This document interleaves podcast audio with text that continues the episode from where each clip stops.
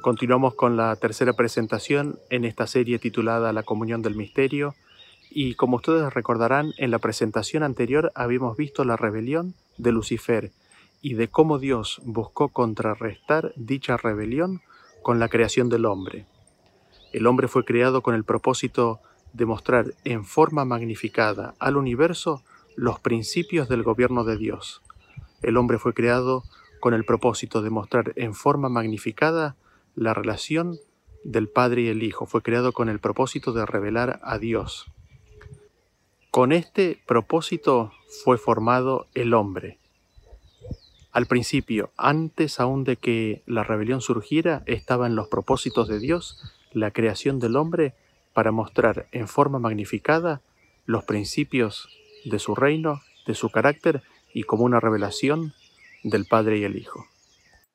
Sin embargo, el hombre también habría de ser creado un ser con libre albedrío.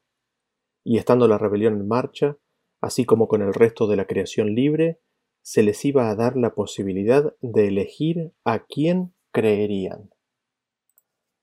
Dios establecería un área bien pequeña y limitada en la cual Lucifer podría tener acceso a la pareja. Leemos en Génesis capítulo 2 versículo 16 que dice, Y mandó Jehová Dios al hombre, diciendo, De todo árbol del huerto podrás comer, mas del árbol de la ciencia del bien y del mal no comerás, porque el día que de él comieres, ciertamente morirás. Dios le da al hombre comer de todo árbol. Sin embargo, de un árbol, del árbol llamado de la ciencia del bien y del mal, de ese árbol no debían comer. Lo otro que vemos es que Dios les dice que el día que de él comieran, ciertamente iban a morir.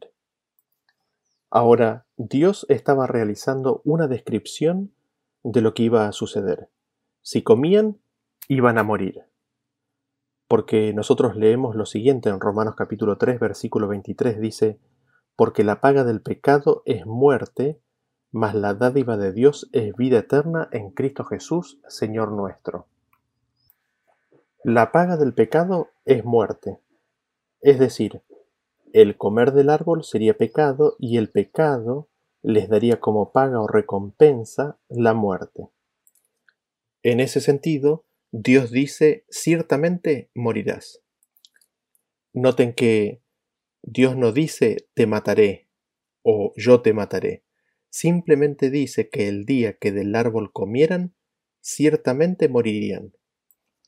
Ahora, lo interesante que podemos mencionar es de que en el original hebreo el verbo morir aparece dos veces seguidas.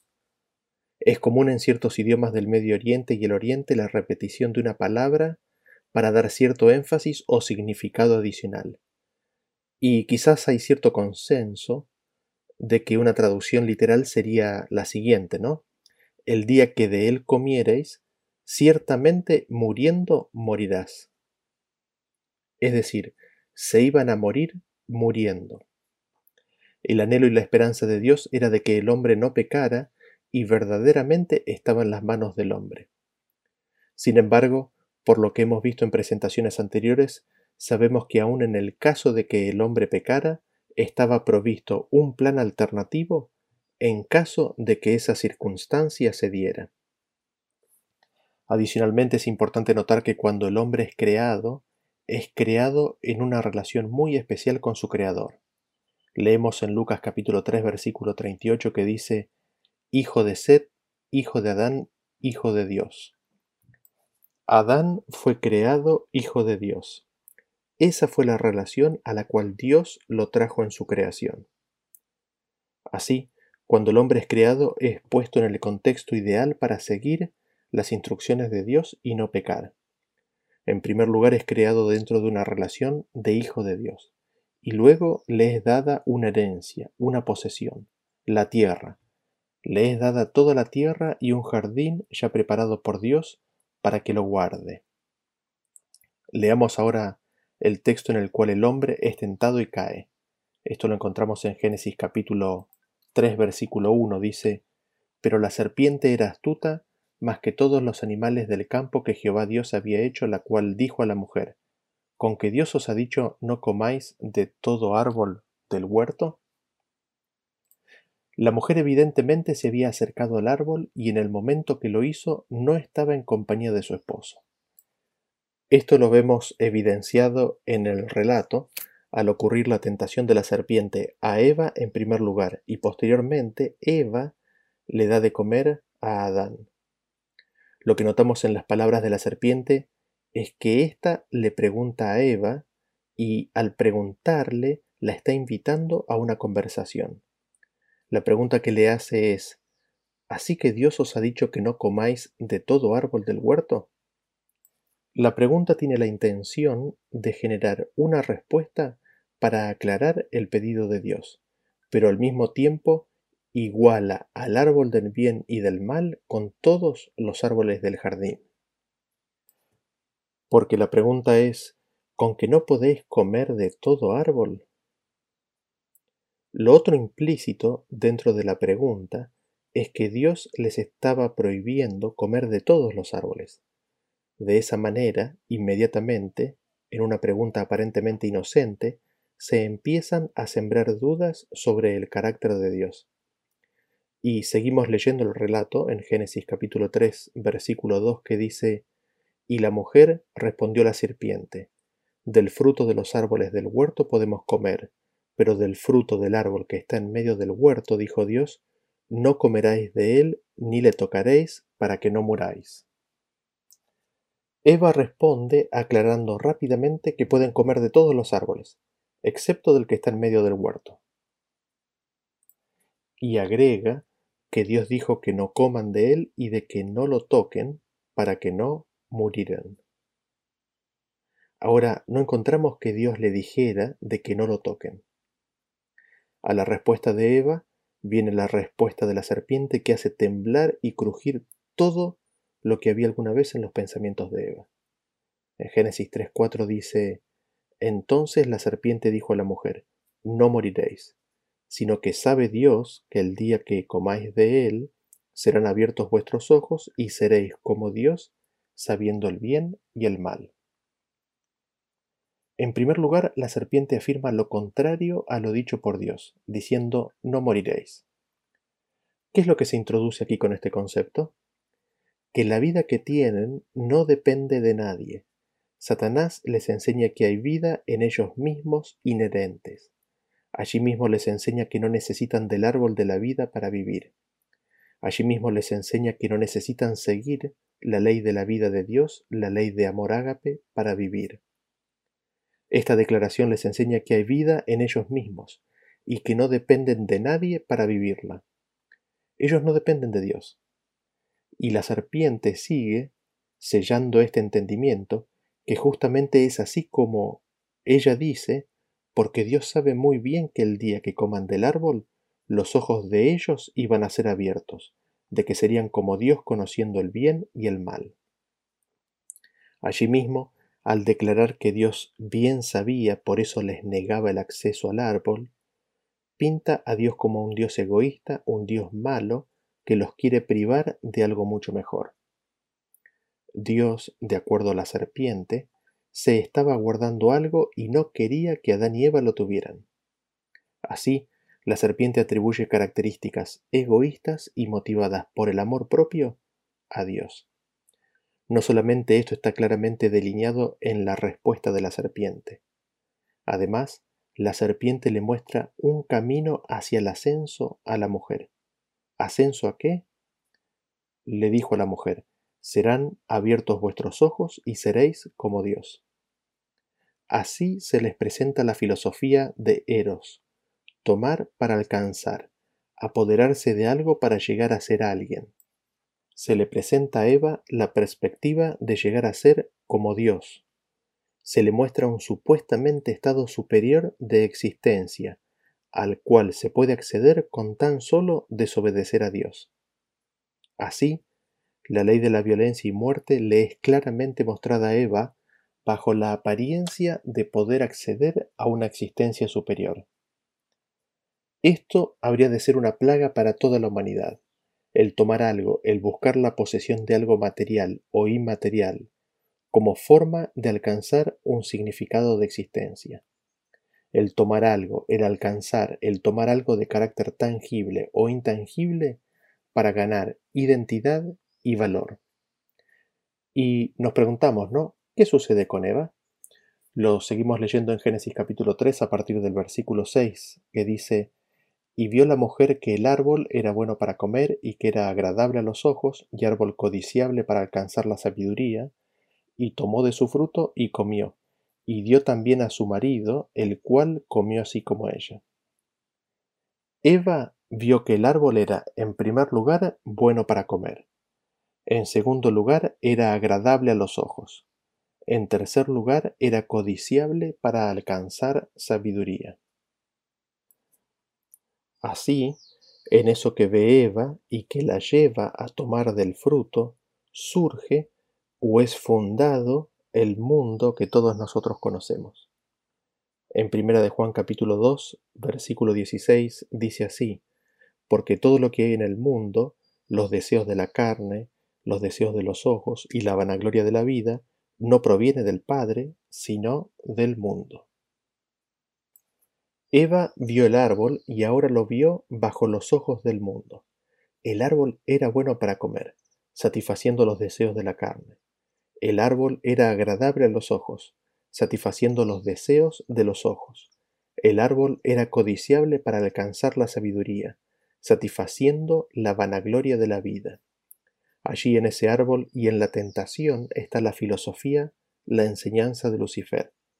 Vemos a Eros tomando forma y cuerpo aquí en esta tierra. Vemos un nuevo orden germinando. Es aceptando esta tentación que el mundo entra en esta tierra. Lo que notamos también es de que Satanás induce a Eva a tomar exactamente el mismo camino que él previamente había tomado en su rebelión es el notar que el otro tiene algo que yo no tengo, es la insatisfacción con el estado actual, es codiciar lo que el otro tiene, es el tomar, arrebatar para alcanzar esa condición supuestamente ideal, ese anhelar ser como Dios, lo que constituyó pecado tanto para el hombre como para Lucifer. Y Eva come del árbol no solo come del árbol, sino que también le da a su marido, quien come como ella. Y leamos respecto de la responsabilidad de cada uno, ¿no? En primera de Timoteo 2.14 dice, y Adán no fue engañado, sino que la mujer siendo engañada incurrió en transgresión. Vemos que tanto Adán como Eva incurrieron en la transgresión. Sin embargo, Eva fue engañada, es decir, se le dijo una mentira y la creyó.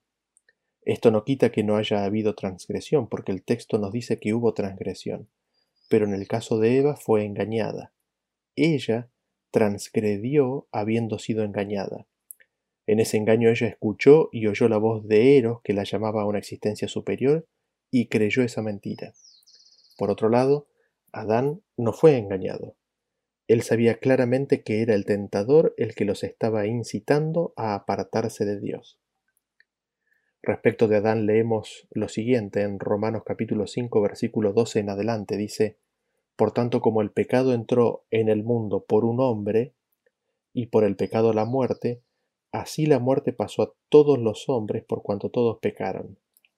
El 14 dice, No obstante, Reinó la muerte desde Adán hasta Moisés, aun en los que no pecaron a la manera de la transgresión de Adán, el cual es figura del que había de venir. El versículo nos dice que el pecado entró por un hombre, por Adán. Entrado el pecado, entró la muerte. La muerte reinó desde Adán. No desde Eva, desde Adán reinó la muerte, aun sobre aquellos que no habían pecado a la manera de la transgresión de Adán. Esta visibilidad de la diferencia entre la transgresión de Eva y Adán nos abre una puerta interesante para explorar en el futuro, porque la naturaleza del pecado de cada uno es diferente. Uno se pregunta, ¿cómo es que Adán, no habiendo sido engañado, terminó pecando? Pero sigamos con el relato. En Génesis capítulo 3, a partir del versículo 7, nos dice, Entonces fueron abiertos los ojos de ambos y conocieron que estaban desnudos, entonces cosieron hojas de higuera y se hicieron delantales. Aquí vemos que se le abren los ojos. La serpiente les había prometido que los ojos les serían abiertos. Sin embargo, estoy seguro que no se esperaban de que en esto se les iban a abrir los ojos. Ahora tienen un nuevo conocimiento, el conocimiento de que estaban desnudos. Y se cosen hojas de higuera para cubrirse. ¿Las arrancaron? ¿Lloraron por esas hojas al arrancarlas? Son preguntas que uno se hace, ¿no? Hubo algo que cambió en su estado que los hizo ver de que estaban desnudos.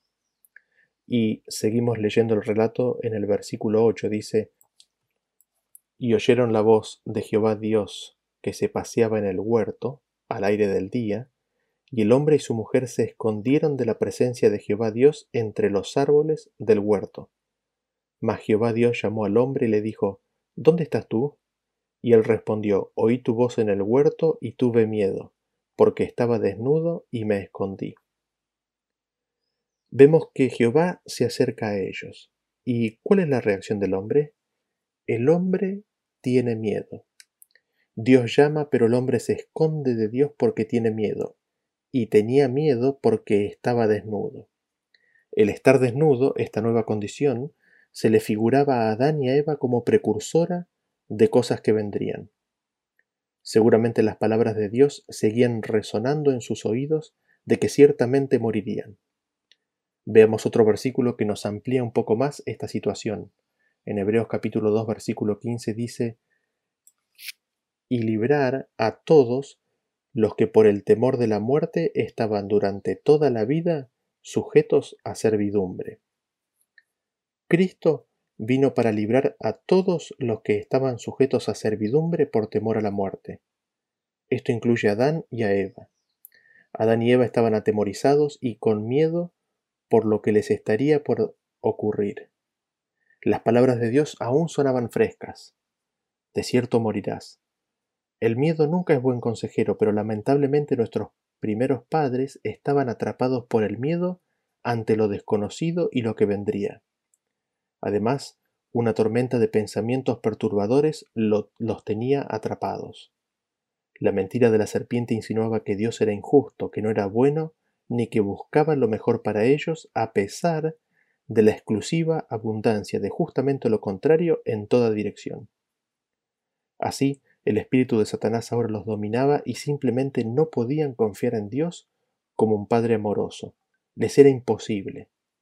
El hombre como consecuencia le tiene miedo a la muerte y se esconde de Dios, ya que su corazón ahora está enemistado con Dios. Esto es lo que pasaba en el corazón de ellos. Y seguimos leyendo el relato en el versículo 11, y Dios dijo, ¿quién te enseñó que estabas desnudo? ¿Has comido del árbol de que yo te mandé no comieses? Primera pregunta que Dios le hace a Adán es, ¿quién te enseñó que estabas desnudo? ¿De dónde sacaste eso? Y luego, la pregunta directa al corazón del tema no porque Dios no supiera, sino porque quería escuchar qué es lo que tenía Adán para decir respecto del porqué de esa situación.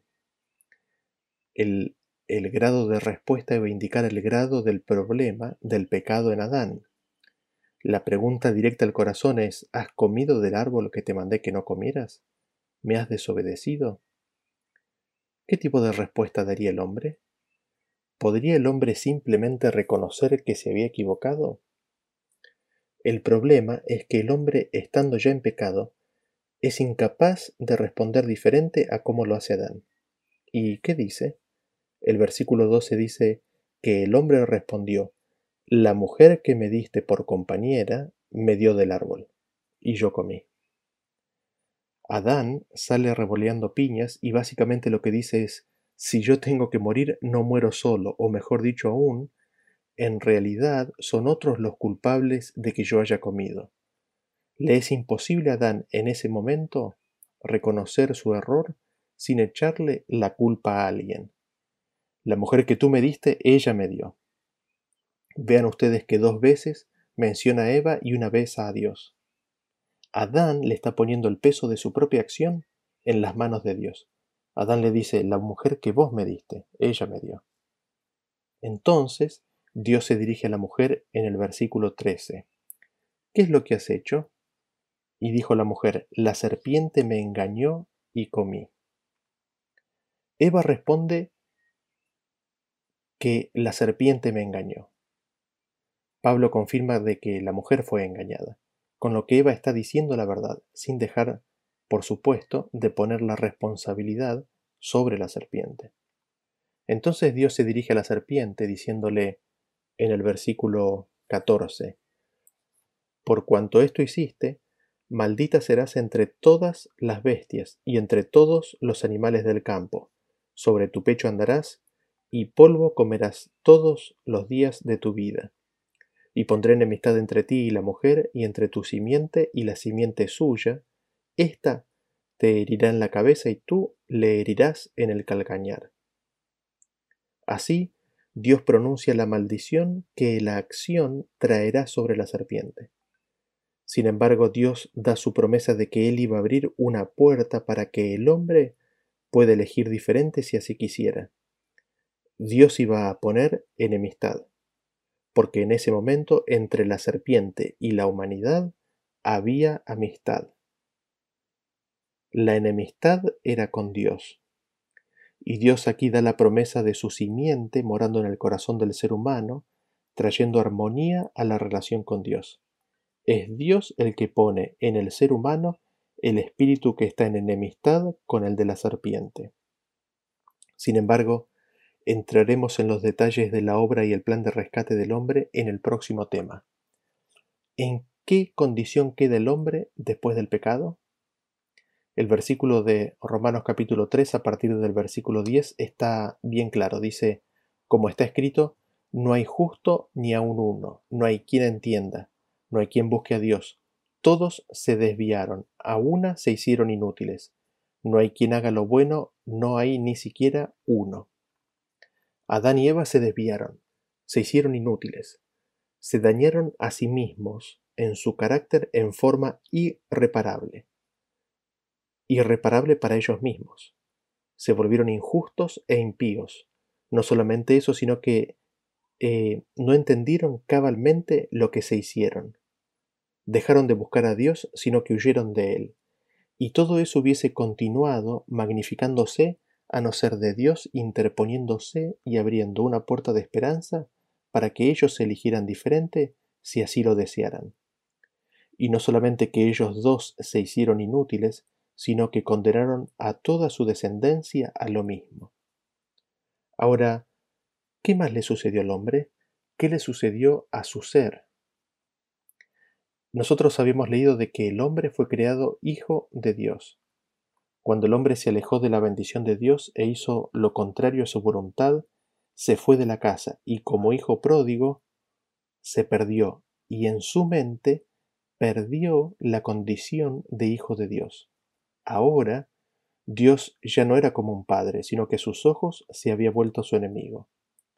Al perder su condición de hijo y consiguientemente no tener más un padre, pierde las palabras de bendición y aprobación. El hombre ahora está vacío de aprobación y de bendición. Está absolutamente solo y debe sostenerse por sí mismo. Eso es lo que él percibe. Así, ya no hay descanso ni paz para el alma. Al mismo tiempo, la serpiente le enseñó que buscando y aspirando a cosas superiores y tomando de ellas, era como iban a ganar identidad y valor. Así, en esa elección fue como se tornaron huérfanos. Y ahora la tentación primera se vuelve la droga con la cual el ser humano buscará satisfacer su vacío y soledad. Ahora el hombre buscará cosas del medio ambiente para definirse y para obtener valor, ya sean dinero, propiedades, una casa, un teléfono nuevo, un título, una carrera, una posesión importante en la iglesia, fama, poder, todo eso en forma individual, en forma conjunta, o como sea, vienen a ser lo que el hombre busca. El hombre se lanza como un hámster a la rueda que nunca termina de girar. El hombre se lanza a la búsqueda de todo eso pensando que eso le dará valor, que eso hará que los otros lo valoren, lo respeten, lo busquen, lo amen. Se imagina que es eso lo que hace que le dé no solamente valor, sino también una identidad. Así, sus logros vienen a ser su nombre. Sin embargo, esa lucha está basada en un principio que trae violencia y muerte.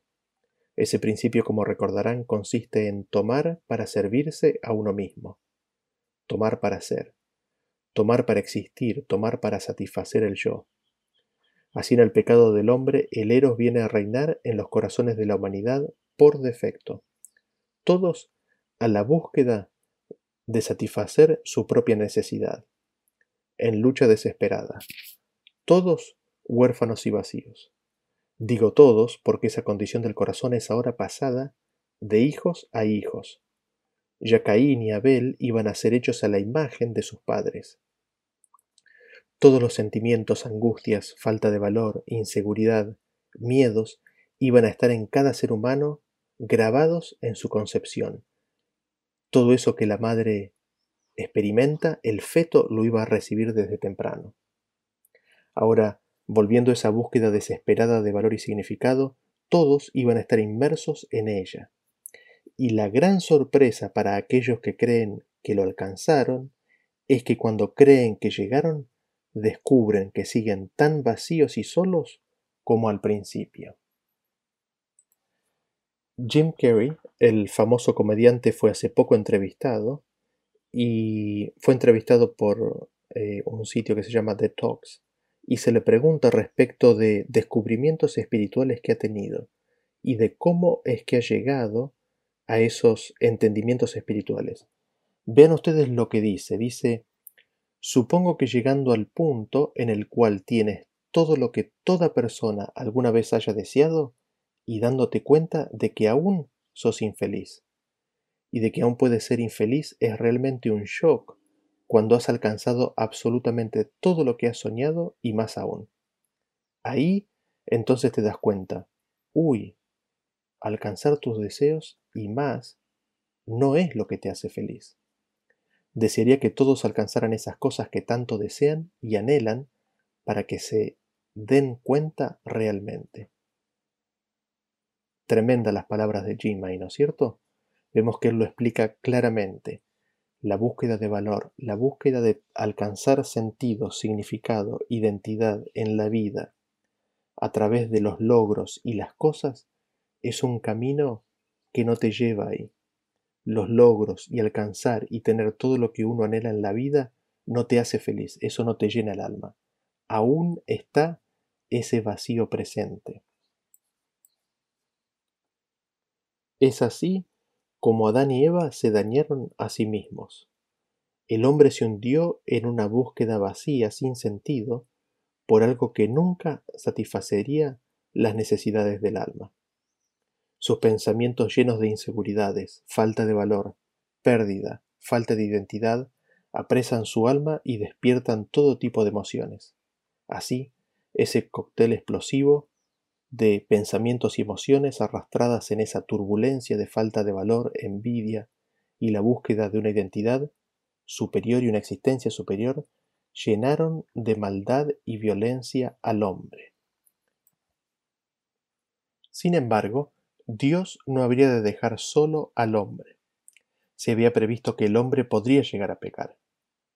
A pesar de que el destino y diseño original había sido mostrar a las potencias y autoridades en lugares celestiales las virtudes del gobierno de Dios y aclarar y magnificar los principios del mismo, por medio de una creación hecha a imagen del Padre y el Hijo, vemos que el hombre elige otro camino, y son los principios del reino de las tinieblas, son los principios de Eros, de tomar para servirse los que habrán de ser demostrados.